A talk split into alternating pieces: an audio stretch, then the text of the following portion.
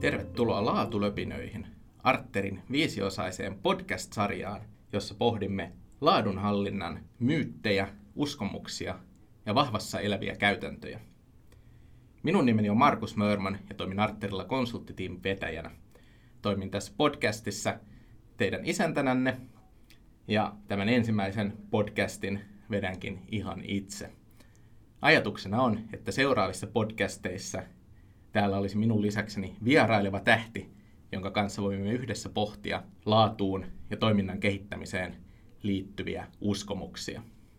Ensimmäisen osan aiheemme on prosessit roskakoriin. Tässä jaksossa käymme läpi prosesseihin liittyviä väittämiä, joita olen kohdannut urani aikana. Minulla on tässä kuusi väittämää, jotka käyn läpi ja pohdin, pitävätkö ne paikkansa, ovatko ne oikeassa vaiko eivät. Väittämä numero yksi. Prosesseja ei koskaan kuvata juuri sopivalla tasolla, vaan joko liian tarkasti tai liian yleispätevästi. Kysymys siitä, kuinka tarkasti prosessit tulisi kuvata, tulee vastaan lähes jokaisessa prosessityöpajassa. Eikä siihen valitettavasti ole oikeaa tai väärää vastausta. Prosessikuvauksen tarkkuus riippuu vahvasti siitä, ketä varten prosessia kuvataan sekä mitä kuvattava toiminta oikeastaan on.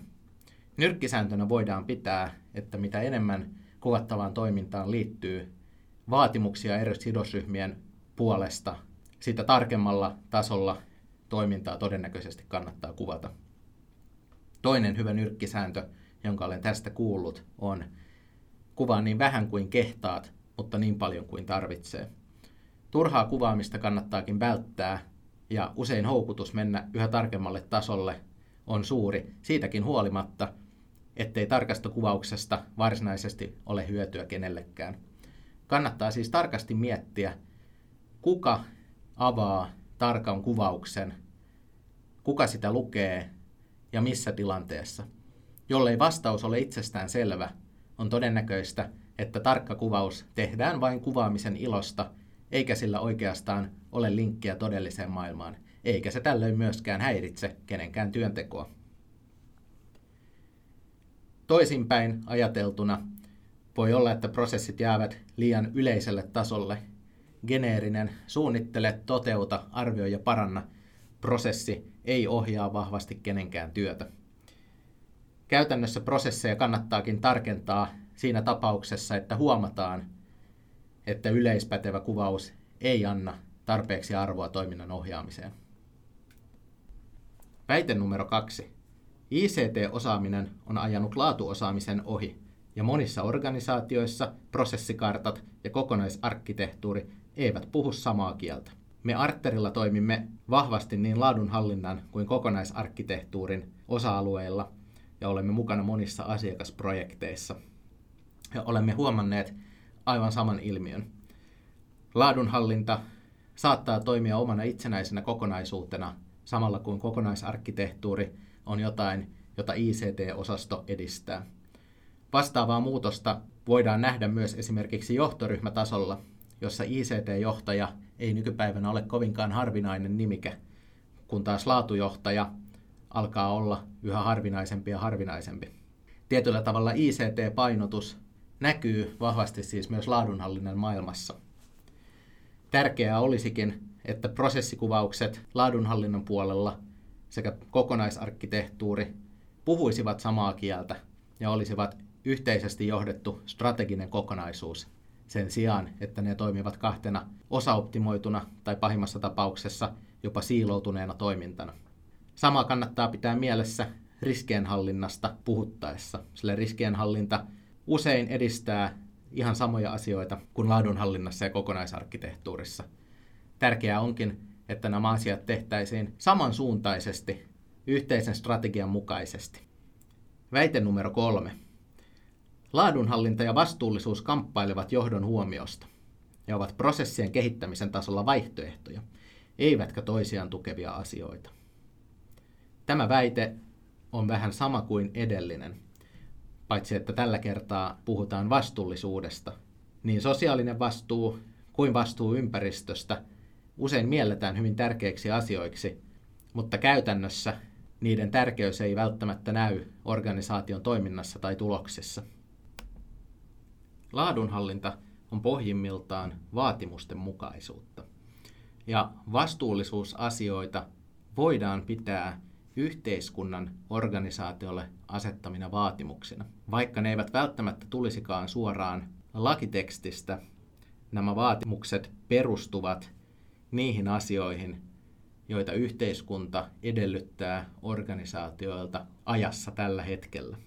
Tärkeää olisikin, että laadunhallinta kuin vastuullisuus edistäisivät yhteisiä päämääriä ja toimisivat toisiaan tukevina asioina tai toimintoina, eivätkä itsenäisinä vain omia tavoitteitaan edistävinä funktioina. Väite numero neljä. Vastuiden ja roolien liiallinen määrittely vahvistaa siiloutumista. Tämän väitteen allekirjoitan täysin ja olen itse ollut mukana projektissa, jossa lähdettiin tilanteesta, jossa vastuut ja roolit olivat pääasiassa määrittämättä. Tähän korjauksena ruvettiin tietenkin määrittämään sitten hyvinkin tarkkaan näitä vastuita ja rooleja. Mutta tämä johti lopulta siihen, että kun tämä työnjako niin sanotusti oli määritetty hyvinkin tarkkaan, niin se muodosti myös melko ylitsepääsemättömiä siiloja eri toimintojen välille. Koska tehtävät ja vastuut oli niin tarkasti määritetty, niin sitten nämä tiimit myös pitivät niistä määrityksistä kynsin hampain kiinni. Ja kaikenlainen joustavuus organisaatiosta väheni siinä vaiheessa. Siksi kannattaa olla tarkkana sen kanssa, että kuinka paljon vastuita ja rooleja oikeasti kannattaa määrittää. Ja riittäisikö ehkä sellainen vähemmän tarkka määrittely organisaatiolle. Loppujen lopuksi tässäkin, kuten prosessien kuvaamisen tarkkuudessa, kannattaa harkita sitä, mikä on tarkoituksenmukainen tarkkuuden taso, kun kuvataan rooleja ja vastuita. Väite numero viisi. Organisaatioissa, joissa prosessit on heitetty roskakoriin, on silti yhdessä kuvattuja ja sovittuja tapoja toimia. Olen törmännyt useaan organisaatioon, jossa on ylpeydellä kerrottu, kuinka olemme heittäneet prosessit roskakoriin. Olen henkilöitä sitten siinä vähän haastatellut ja kysellyt, että no mitäs teillä nämä yhteiset työnkulut ja muut on sitten sovittu. Ja aika nopeasti olen havainnut, että organisaatioissa oikeastaan prosessiajattelu elää ja voi hyvin siitäkin huolimatta, että asioita ei ole kuvattu uimaradoilla eikä puhuta prosesseista. Muutama johtaja on minulle jopa ihan myöntänyt, että sanaa prosessi ei käytetä sen takia, että se pelottaa työntekijöitä.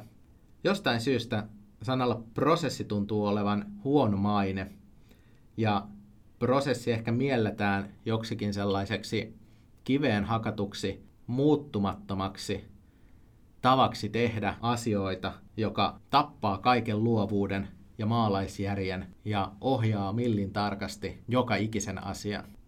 Tämähän ei pidä paikkaansa.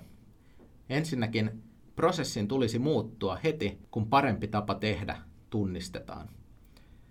Tämä voi johtaa juurensa siihen, että olemassa olevaa prosessikuvausta päivitetään vastaamaan uutta, parempaa tapaa tehdä tai vaihtoehtoisesti siihen, että tekemistä muutetaan vastaamaan olemassa olevaa parempaa prosessikuvausta. Eli prosessin pitäisi kehittyä ketterästi ja aika nopealla syklillä. Prosessit eivät myöskään ole kankeita, luovuuden tappavia ikävyyksiä, ainakaan silloin kun ne on kuvattu oikein. Prosessin tulisi jättää sopivasti liikkumavaraa ammattitaidolle, luovuudelle sekä sitä toteuttavan henkilön omalle osaamiselle. On prosesseja, jotka on syytä kuvata hyvinkin tarkasti ja joissa on hyvä olla mahdollisimman vähän varaa luovuudelle, kun taas toisessa ääripäässä on prosesseja, joita ei voida määritellä kovinkaan tarkkaan, vaan jotka oikeastaan täytyy jättää yleiselle tasolle. Miten esimerkiksi kuvaisit taiteilijan prosessin taulun maalaamisesta? Näissä organisaatioissa, joissa prosessit on roskakoriin heitetty, löytyy usein paljon yhdessä sovittuja ja kuvattuja tapoja toimia. Ja vaikka sanaa prosessi sinällään ei käytetä, niin toiminta tuppaa olemaan hyvinkin asiakaslähtöistä, systemaattista ja järjestelmällistä. Tosin sillä eroavaisuudella, että tällaisia hyvinkin tarkkoja toiminnan kuvauksia on vältetty ja on mieluummin annettu enemmän tilaa luovuudelle ja innovaatiolle, jotta henkilöstö pystyy hyödyntämään omaa osaamistaan ja tekemään työtänsä itse parhaaksi katsomallaan tavalla. Väite numero kuusi. Prosessiajattelu on johtanut vain harvoissa organisaatioissa liiketoiminnalliseen menestykseen. Tässäpä on väite, johon on vaikea ottaa varmasti kantaa suuntaan tai toiseen. Toisaalta uskon väitteen olevan totta siinä mielessä, että prosessien kuvaaminen ja prosessiajattelun organisaatiossa oikeasti käytäntöön vieminen ei ole kovin helppoa ja siinä vain harvat organisaatiot onnistuu. Vaikka nämä organisaatiot menestyisivätkin prosessiajattelun seurauksena, tarkoittaisi se silti sitä, että vain harvat organisaatiot ovat siinä onnistuneet. Toisaalta haluan ajatella asiaa siltä kantilta, että on monia organisaatioita, jotka ilman prosessiajattelua olisivat hävinneet jo ajat sitten toimintakentältään. Eli prosessiajattelu, toiminnan systemaattisuus ja asioiden selkeä yhteinen määrittely lisää henkilöstön motivaatiota, sillä jokainen tonttu tietää paikkansa. Se lisää asiakastyytyväisyyttä, sillä laatu on parempaa, asiakkaat saavat sitä, mitä he tarvitsevat, ja heidän kokemuksensa kaiken kaikkiaan on parempi, mietitympi ja suunnitelmallisempi. Näiden asioiden henkilöstön sekä asiakkaiden tyytyväisyyden tulisi johtaa myös siihen, että omistajat ovat tyytyväisiä, sillä organisaatio, jolla on tyytyväiset asiakkaat ja tyytyväinen henkilöstö, on todennäköisesti taloudellisesti myös kannattava, ainakin pidemmällä aikavälillä. Yhteenvetona voidaan todeta, että laatuajattelu elää ja voi hyvin, ja prosessit ovat aina olleet ja tulevat näillä näkymin aina olemaan oleellinen osa laadunhallinnan sydäntä. Asiat elävät toki ajassa, ja niin myös prosessit. Prosessien rooli tarkentuu toimintaympäristön muutoksessa. Uusia työkaluja ja tapoja, tekniikoita kuvata prosesseja tulee jatkuvasti. Samoin vanhat parhaat käytännöt vanhenevat ja uusia, yhä parempia käytäntöjä tunnistetaan jatkuvasti. Tämä onkin haaste meille laatupäälliköille, toiminnan kehittäjille ja prosessikehittäjille, sillä meidän täytyy pysyä kiinni ajassa ja kärryillä siitä, millaisia nämä muutokset ovat. Vain sillä tavalla voimme palvella työnantajiamme ja omia organisaatioitamme yhä paremmilla laadunhallinnan keinoilla ja menetelmillä. Seuraavassa laatulöpinöiden jaksossa aiheenamme ovat standardit ja auditointi. Käsittelemme siinäkin jaksossa standardeihin ja auditointeihin liittyviä uskomuksia ja väitteitä. Mikäli sinulla on mielessäsi käsiteltäväksi sopiva väite, älä epäröi lähettää sitä minulle joko Twitterissä käyttäjälle at mmeurman tai sähköpostitse markus.meurman at arter.fi. Sopivimmat lähettämänne väitteet tullaan käsittelemään laatulöpinöiden seuraavassa jaksossa. Kiitoksia kuuntelusta ja palaamme asioon ensi kerralla.